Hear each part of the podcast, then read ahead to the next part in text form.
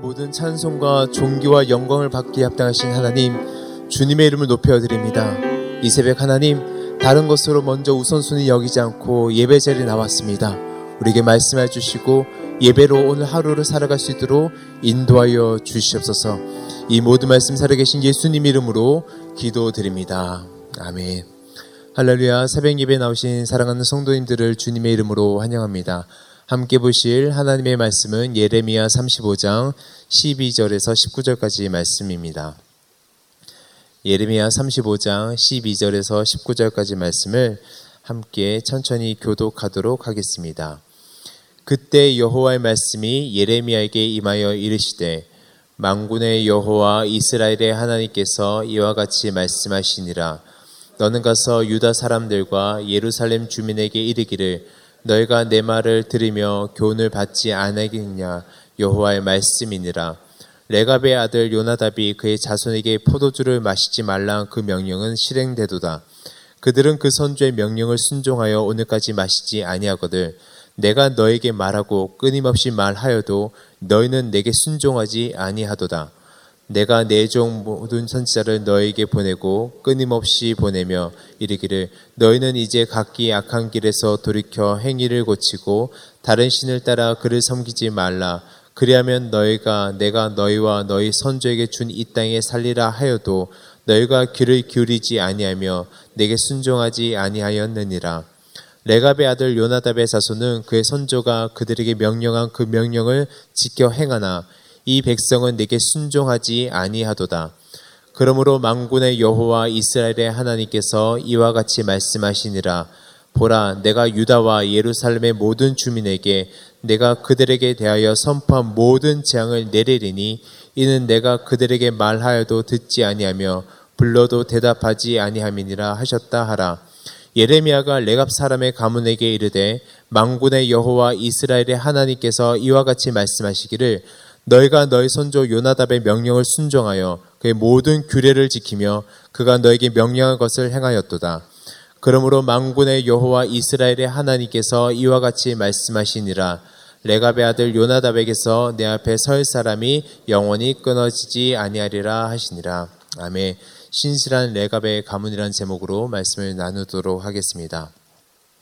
어, 우리가 이 세상을 살아가면서 또 신앙생활 하면서 어, 소망함이 있다라면 나 하나만 잘 되는 것이 아니라 우리 가정이, 가문이 좀 하나님 앞에서 이 세상 살아가면서 잘 되길 소망하는 마음들이 있습니다. 귀하게 세워주고 싶은 마음들이 있죠. 이것은 크리스천뿐만 아니라 이 세상을 살고 있는 모든 사람들이 꿈꾸고 소망하는 것일 것입니다. 이 세상 사람들도 명문 가문, 또 명품 가문, 또 황금 가문을 만들고자 노력하는 것을 볼 수가 있습니다. 그런데 중요한 것은 좋은 가정, 좋은 명품 가정, 가문은 어떤 것일까 하는 것입니다. 세상에서는 보통 좋은 가문은 많이 배우고 출세하고 유명한 사람들이 여러 대 있으며 명문가라고 이야기들 합니다.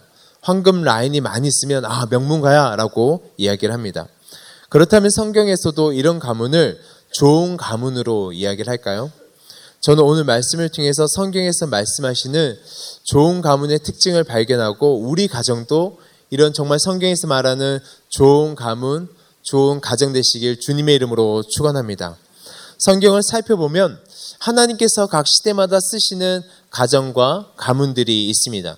대표적인 가문과 가정들이 있죠. 아브라함과 다윗 가문이 있죠. 그곳에서는 예수님께서 그곳 가문을 통해서 탄생을 하셨습니다. 그리고 이제 하나님께서 이스라엘 백성들에게 본을 삼기 위해서 한 가문을 소개하시는데 어쩌면 오늘 소개시켜 드리는 가문은 우리가 생각하는 그런 가문과 조금은 거리가 있을 수 있습니다. 바로 오늘 본보기로 제시한 가문이 있는데 레갑의 가문이었다라는 것입니다. 오늘 본문 예레미야 35장은 구약 이제 이스라엘 백성 역사 가운데서 바벨론 포로 직전의 상황의 배경을 두고 있습니다. 35장 1절에 보면 유다 왕 요아김 시대라고 이야기를 하고 있는데 주전 602년 즉 바벨론으로 의해서 완전히 어, 멸망당하기 16년 전 상황에 있었던 사건이었습니다. 이스라엘 백성들은 자신들은 혈통적으로 아브라함의 후손이었다라는 자부심을 가지고 있었고 선택된 민족이라는 것에 자부심을 가지고 있었기 때문에 그들이 하나님께 혼날 수는 있어도 완전히 멸할 수는 없어라는 생각을 가지고 있었습니다. 중요한 것은 그들이 가나안 땅에 들어와서 정말 믿음 안에서 잘 살았으면 좋았겠지만 가나안 땅에 들어와서 그들이 정말 좋게 정착한 것이 아니라 그들이 신앙을 버렸다라는 것입니다. 광야에서 섬기는 하나님이 아니라 가나안 땅의 우상을 선택하게 되고 신앙적 가치보다 세속적인 가치를 따랐던 것을 우리는 볼 수가 있습니다. 하나님의 명령을 순종하는 것보다 어떻게 보면 세상의 흐름을 따라갔던 이스라엘 모습을 우리는 보게 됩니다. 그리고 이제 민족의 멸망을 앞둔 그 위급한 상황 앞에서 어느 날 하나님께서 예레미야에게 말씀하고 계십니다. 바로 레갑 족속 사람들을 불러다가 포도주를 마시게 하라는 것입니다. 우리가 이 본문 전체를 좀 이해를 하려면 예레미야 35장 전체를 좀 다루어야 될 것이 필요합니다. 어, 우리 예레미야 35장 1절과 2절 말씀을 다 같이 봉독하시겠습니다. 시작. 유다의 요시아 왕의 아들 요아김 때 요아께로부터 말씀이 예레미야에게 임하여 이르시되 너는 레갑 사람들의 집에 가서 그들에게 말하고 그들을 여호와 집 안방으로 보여다 데려다가 포도주를 마시게 하라 하시니라. 하나님 하나님께서 뜬금없이 예레미야에게 말씀하여 이르십니다. 레갑 사람들에 가서 그들에게 여호와의 집 성전에 모아다가 포도주를 마시게 하라는 것입니다. 굉장히 당황스러운 말씀이죠. 그런데 예레미야는 더 당황스러운 말씀에도 순종했기 때문에 당황하지 않고 2절 이하에 보면 그들을 데려다가 정말 예레 여호와의 집에서 포도주를 마시게 합니다. 마시라고 권합니다.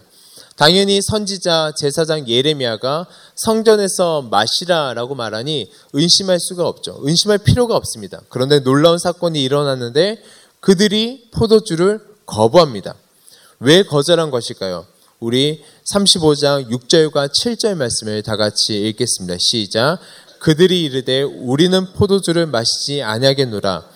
레갑의 아들 우리 손조 요나답이 우리에게 명령하여 이르기를 너희와 너희 자손은 영원히 포도주를 마시지 말며 너희가 집도 짓지 말며 파종도 하지 말며 포도원을 소유하지도 말고 너희는 평생 동안 장망에 살아라. 그리하면 너희가 머물러 사는 땅에서 너희 생명이 길리라 하였으므로 이런 자에 우리는 마시지 않겠습니다라고 이야기를 하고 있는 것입니다. 일순간의 분위기가 싸늘해졌을 것입니다. 주변의 사람들이 깜짝 놀랐을 거예요. 사람들이 수근수근대기 시작했을 것입니다. 여호와의 명령인데 마시지 않아? 사람들이 수근수근대기 시작했을 것입니다. 저는 이 분위기를 너무 잘 알고 있습니다. 너무 어, 쉽은 어려운 결정이죠. 아마 성도님들 중에서도 공감하신 분들이 계실 거라 믿습니다. 저도 직장 생활하면서 어, 비싼 상황 속에 처한 적이 있었습니다. 어, 믿음의 결단을 내려야 되는 상황들이 있죠. 믿음의 결단을 내릴 것인가? 아니면 분위기를 깨지 않는 것을 선택할 것인가? 어, 떻게 보면 이렇게 선조들이 명령을 했지만은 분위기를 깰 만큼의 강심장을 가진 레위 족속은 어, 누구 레갑 족속은 누구인지 한번 살펴보면 좋을 것 같습니다. 레갑 족속은 과연 누구인가? 그들은 이방인으로 겐 족속이라 부르기도 했습니다. 사실 그들은 이스라엘 백성이 아니었습니다. 이방인이었죠. 어, 주류가 아니라 아웃사이드, 외곽에 있었던 족속이었습니다. 우상을 숭배했던 족속이었고 우리가 알고 있듯이 모세의 장인 이드로가 바로 겐 사람이었습니다. 그들은 약속의 민족 아브라함의 후손이 아닌 이방인이었고 광야에서 생활했던 유목 민족이었습니다. 그런데 이스라엘이 출애굽할 때 같이 이동하면서 편입되었던 민족이었습니다. 그리고 성경에서 계속해서 등장하고 있는 요나답은 누구인지 우리가 한번 살펴보았으면 좋겠습니다. 성경에서 레갑의 아들 요나답이라고 이야기하고 있는데 이 요나답은 열왕기하 10장 16절 말씀에 보면 여호나답이라고 사람이 등장을 하게 됩니다. 근데 이 여호나답이 누구냐면 예후와 함께 바알 숭배를 했던 이스라엘 왕 아합을 몰아내고 바알 우상의 숭배를 제거했던 어, 몰아내는데 앞장선 사람이었습니다. 우리 열왕기하 10장 23절 말씀을 다 같이 봉독하시겠습니다. 시작. 예후가 레갑의 아들 요호나답과 더불어 바울의 신당에 들어가서 바알을 섬기는 자들에게 이르되 너는 살펴보아 바알을 섬기는 자들만 여기 있게 하고 여호와의 종은 하나도 여기 너 중에 있지 못하게 하라 하고 이때 바알의 모든 선지자를 죽이고 바알의 목상을 불태우고 산당을 헐게 되죠. 그런데 왕이 된 예후가 처음과 처음 하나님과 약속을 지키지 않고 하나님을 섬기지 않고 여전히 금송아지를 섬기게 되었을 때 요혼 요호나답은 예후와 결벌하게 됩니다. 그리고 그 후손들에게 이렇게 이야기를 합니다. 너희들은 바알을 숭배하는 자들이 마시는 포도주를 마시지 말고 바알을 숭배하는 자들이 집을 짓지 말고 그곳에서 살지 말고 농사를 짓지 말라고 그들에게 이야기를 합니다. 그리고 250년이 지나게 됐지만은 그들이 그 명령을 잘 지키게 됩니다. 레가베 아들 요나답은 어떻게 보면 나라를 세운 1등 공신이었죠. 이제 나라 예후와 함께 나라를 통치하면 정말 주류의 인생으로 올라갈 수 있었던 사람이었습니다. 그런데 그는 그 길을 선택하지 않았습니다. 그가 아무리 이방인이라 할지라도 하나님을 믿는 순간부터 그 요나답의 삶은 완전히 바뀌게 되죠. 평안한 것을 선택하는 것이 아니라 불편하더라도 주님의 명령에 순종하는 길을 선택하고 의도적으로 의지를 드리는 것을 우리는 볼 수가 있습니다. 그리고 그는 그의 자손들에게 이야기를 했던 것이죠. 포도주를 먹지 말고 집을 짓지 말고 광야 가운데서 살면서 하나님에 대한 믿음의 정절을 지키라고 그들에게 도전하고 이야기한 것입니다. 바로 이 사람들이 레갑의 사람들이었습니다. 다시 본문으로 돌아와서 이제 예레미야를 통해서 하나님께서 말씀하시죠. 그들을 모아다가 성전에서 포도주를 마시게 하라. 우리 12절 말씀과 13절 말씀을 다 같이 봉독하시겠습니다. 시작. 그때 여호와의 말씀이 예레미야에게 임하여 이르시되 망군의 여호와 이스라엘의 하나님께서 이와 같이 말씀하시니라. 너는 가서 유다 사람들과 예루살렘 주민에게 이르기를 너희가 내 말을 들으며 교훈을 받지 아니하겠느냐 여호와의 말씀이니라.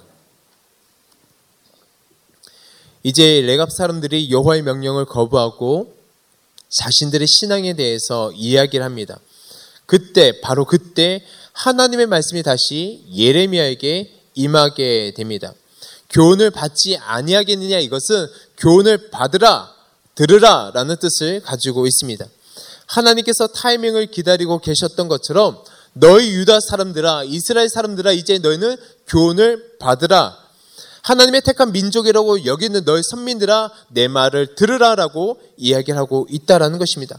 좋은 혈통이나 신앙의 형식만 가지고 있었던 너 이스라엘아 내 말을 들으라라고 이야기하고 있다라는 것입니다. 그렇다면 주님께서는 무슨 말씀을 그들에게 하고 계실까요? 우리 14절 말씀을 다 같이 봉독하시겠습니다. 시작. 레갑의 아들 요나답이 그의 자손에게 포도주를 마시지 말라는 그 명령은 실행되도다. 그들은 그 선주의 명령을 순종하여 오늘까지 마시지 아니하거들 내가 너에게 말하고 끊임없이 말하여도 너희는 내게 순종하지 아니하도다. 즉 레갑이 후손들에게 말한 것이 아직까지 실행되고 있고 그들은 그 선주의 명령이라도 오늘까지 듣고 마시지 아니하거든 하나님을 섬긴다고 말하는 너희들은 내가 끊임없이 말하여도 너희들은 듣지 않는다라고 이야기하고 있다라는 것입니다. 하나님께서는 레갑의 이런 레갑 후손들의 이런 모습들을 굉장히 귀하게 여기셨습니다. 반면에 이스라엘 백성들의 불순종을 안타까워하는 것을 우리는 말씀을 통해서 볼 수가 있습니다. 레갑 사람들은 선조의 말도 이렇게 잘 듣는데 이스라엘 백성들은 내 말을 도무지 순종하지 않는구나라는 답답함이 말씀 안에 들어가 있다라는 것입니다. 그 탄식이 들어가 있다라는 것입니다. 우리 15절 말씀도 다시 한번 봉독하겠습니다. 시작. 내가 내 종 모든 선지자를 너에게 보내고 끊임없이 보내며 이르기를 너희는 이제 각기 악한 길에서 돌이켜 행위를 고치고 다른 신을 따라 그를 섬기지 말라. 그리하면 너희가 내가 너희와 너희 선조에게 준 이 땅에 살리라 하여도 너희가 귀를 기울이지 아니하며 내게 순종하지 아니하였느니라. 하나님께서 정말 속상하셨던 거예요. 얼마나 하나님께서 강조하셨더라면 14절 말씀 보면 끊임없이 말하여도 15절 말씀 보면 끊임없이 보내어도 하나님께서 끊임없이 이스라엘 백성들에게 말하고 보냈다라는 것입니다. 그런데 하나님께서 그들이 말을 듣지 않자 이제 레갑 사람들을 들어서 그들에게 보여주십니다. 그리고 그들에게 일부러 포도주를 마시게 하세요. 그런데 그들은 선조의 명령이 있기 때문에 우리는 포도주를 마실 수 없습니다라고 이야기를 합니다. 어떻게 보면 사람의 말은 순정하고 하나님의 말씀을 거역하는 것처럼 보입니다. 그런데 사실 그것이 아니죠. 그들은 선조의 명령이라도 하나님의 명령처럼 받고 일평생 지키며 250년이 넘는 시간을 지켜왔습니다. 그렇기 때문에 포도주를 마시라 했을 때 그들은 하나님께서 말씀하시는 진정한 음성을 들을 수 있었던 것입니다. 믿음의 명문가, 명문가가 되는 비결은 다른 것에 있지 않습니다.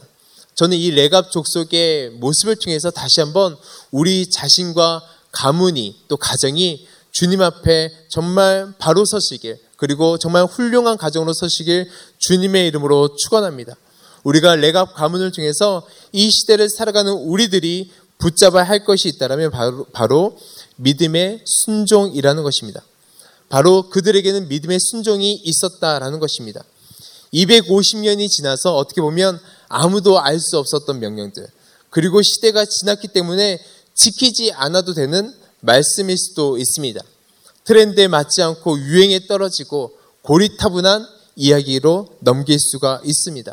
그런데 우리가 기억해야 될 것이 있는데 주님을 믿는 우리들은 시대가 변하고 말씀의 문화가 바뀐다 할지라도 우리에게 주시는 그 말씀은 타협하지 말아야 된다라는 것입니다. 순종해야 되는 것을 레갑 자손을 통해서 우리들에게 말씀하고 있다라는 것이죠. 어떻게 보면 타협할 수도 있죠. 그렇지만 그들은 조상 요나답이 어떤 의도를 가지고 그들에게 이야기한지를 정확하게 알 수 있었습니다. 단순하게 포도주를 금하게 하고 가축을 치는 것이 농사 짓는 것보다 훨씬 낫기 때문에 농경 문화보다 유목 생활이 더 낫기 때문에 그들에게 권한 것이 아니었습니다.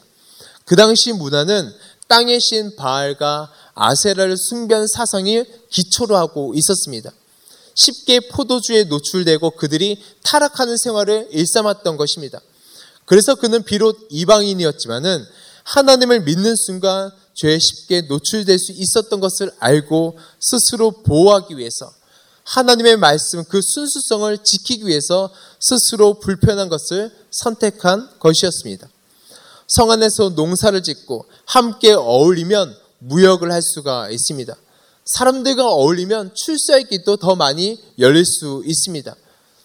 요나답이 몰랐을까요? 요나답은 누구보다 더 잘 알았을 것입니다.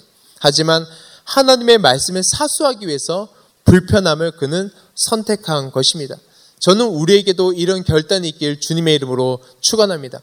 참 도전이 되는 것은 어, 레갑 족속은 이 모든 명령이 사람의 명령, 조상의 명령임에도 불구하고 또 그 명령으로 인해서 자신들이 불편해질 것을 알면서도 그 명령을 지켰습니다. 그런데 유다 백성은 하나님의 명령임에도 불구하고 그리고 그 명령을 지키면 15절 말씀 보면 레갑 족속과 반대로 더 평안하고 안전한 삶이 보장됨에도 불구하고 그들은 지키지 않았다라는 것입니다. 저는 말씀을 준비하면서 저에게 굉장히 도전이 되었습니다. 제 자신을 돌아보았을 때 내가 평안할 수 있으면, 편안할 수 있으면 말씀을 조금은 타협할 수 있고 어떻게 보면 적당히 적당히 했던 제 모습을 돌아보게 되었습니다. 하지만 우리가 이 시대를 살아가는 우리들에게 정말 필요한 것은 레갑 자손의 모습이지 않을까 생각을 해보게 되었습니다. 하나님의 말씀을 지키기 위해서 불편한 것을 감수하고 불편한 것을 선택할 수 있는 이 의지가 우리에게 필요하다라는 것입니다. 그리고 이것이 섰을 때 우리의 가정과 가문이 말씀으로 굳건히 설 수 있다라는 것입니다. 이 몸부림치, 몸부림치는 순종의 말로 우리 가정과 가문을 지키는 큰 힘이 될 줄로 믿습니다. 또 레갑 가문을 통해서 이 시대를 살아가는 우리들이 붙잡아야 될 것이 있다면 그것은 구별됨입니다. 바로 거룩한 구별됨입니다. 사랑하는 성도 여러분, 크리스찬은 탁월함으로 세상을 변화시키는 것이 아닙니다. 탁월함으로 세상과 승부하는 것이 아닙니다. 거룩한 구별됨으로 세상과 승부를 하는 것입니다. 가나안 땅에 이스라엘 백성들이 입성했을 때 하나님께서 그들에게 부탁하신 것이 있어요. 바로 세상 문화, 이방 문화 따라가지 말고 우상 숭배하지 말고 어, 계속해서 하나님의 섬기라고 이야기하고 있습니다. 왜? 영향을 받기 때문에 보이게 때론 보이지 않게 영향을 받은 것으로 받는 것을 주님께서는 알고 계셨기 때문이죠. 그때 우리에게 필요한 것은 바로 구별됨입니다. 전 예전에는 어, 탁월함이 세상을 변화시킬 줄 알았습니다. 그래서 더 탁월해지기 위해서 노력을 했습니다. 아, 더 탁월해져야 돼. 더 배워야 돼. 더 월등해져야 돼. 더 높이 올라가야 돼. 이것이 저의 생각이었습니다. 그런데 주님을 믿고 주님 앞에 나아가고 주님 앞에 엎드릴 때마다 탁월함이 아니라 구별됨이 세상을 변화시킬 수 있다는 것을 저는 말씀을 통해서 깨닫게 되고 오늘 말씀을 통해서 발견하게 되었습니다. 참 놀라운 것은 내가 탁월해질 때마다 세상은 더 탁월한 사람이 일어난다라는 거예요. 어, 이 마지막 때 살아가면서 우리에게 정말 필요한 것은 탁월함이 아니라 정말 거룩한 구별됨이 필요한 것을 우리에게 이야기하고 있다라는 것입니다. 구별되는 것은 내 스스로가 주님 앞에서 거룩한 왕따가 되는 것입니다. 왕을 따르는 무리들, 바로 왕따인 것이죠. 할렐루야. 그리스도인은 절대 세상과 속할 수가 없습니다. 속해서도 안 됩니다. 세상에 있지만 속하지 않은 거룩한 구별됨이 우리 가정에 필요한 것이죠. 이 본을 보여주신 분이 바로 예수님이시죠. 예수님의 삶의 모습을 보면 두 가지로 나눌 수 있습니다. 바로 하나님에 대한 온전한 순종, 그리고 세상에 있지만 세상과 전혀 구별된 삶을 우리는 예수님의 삶을 통해서 볼 수가 있습니다.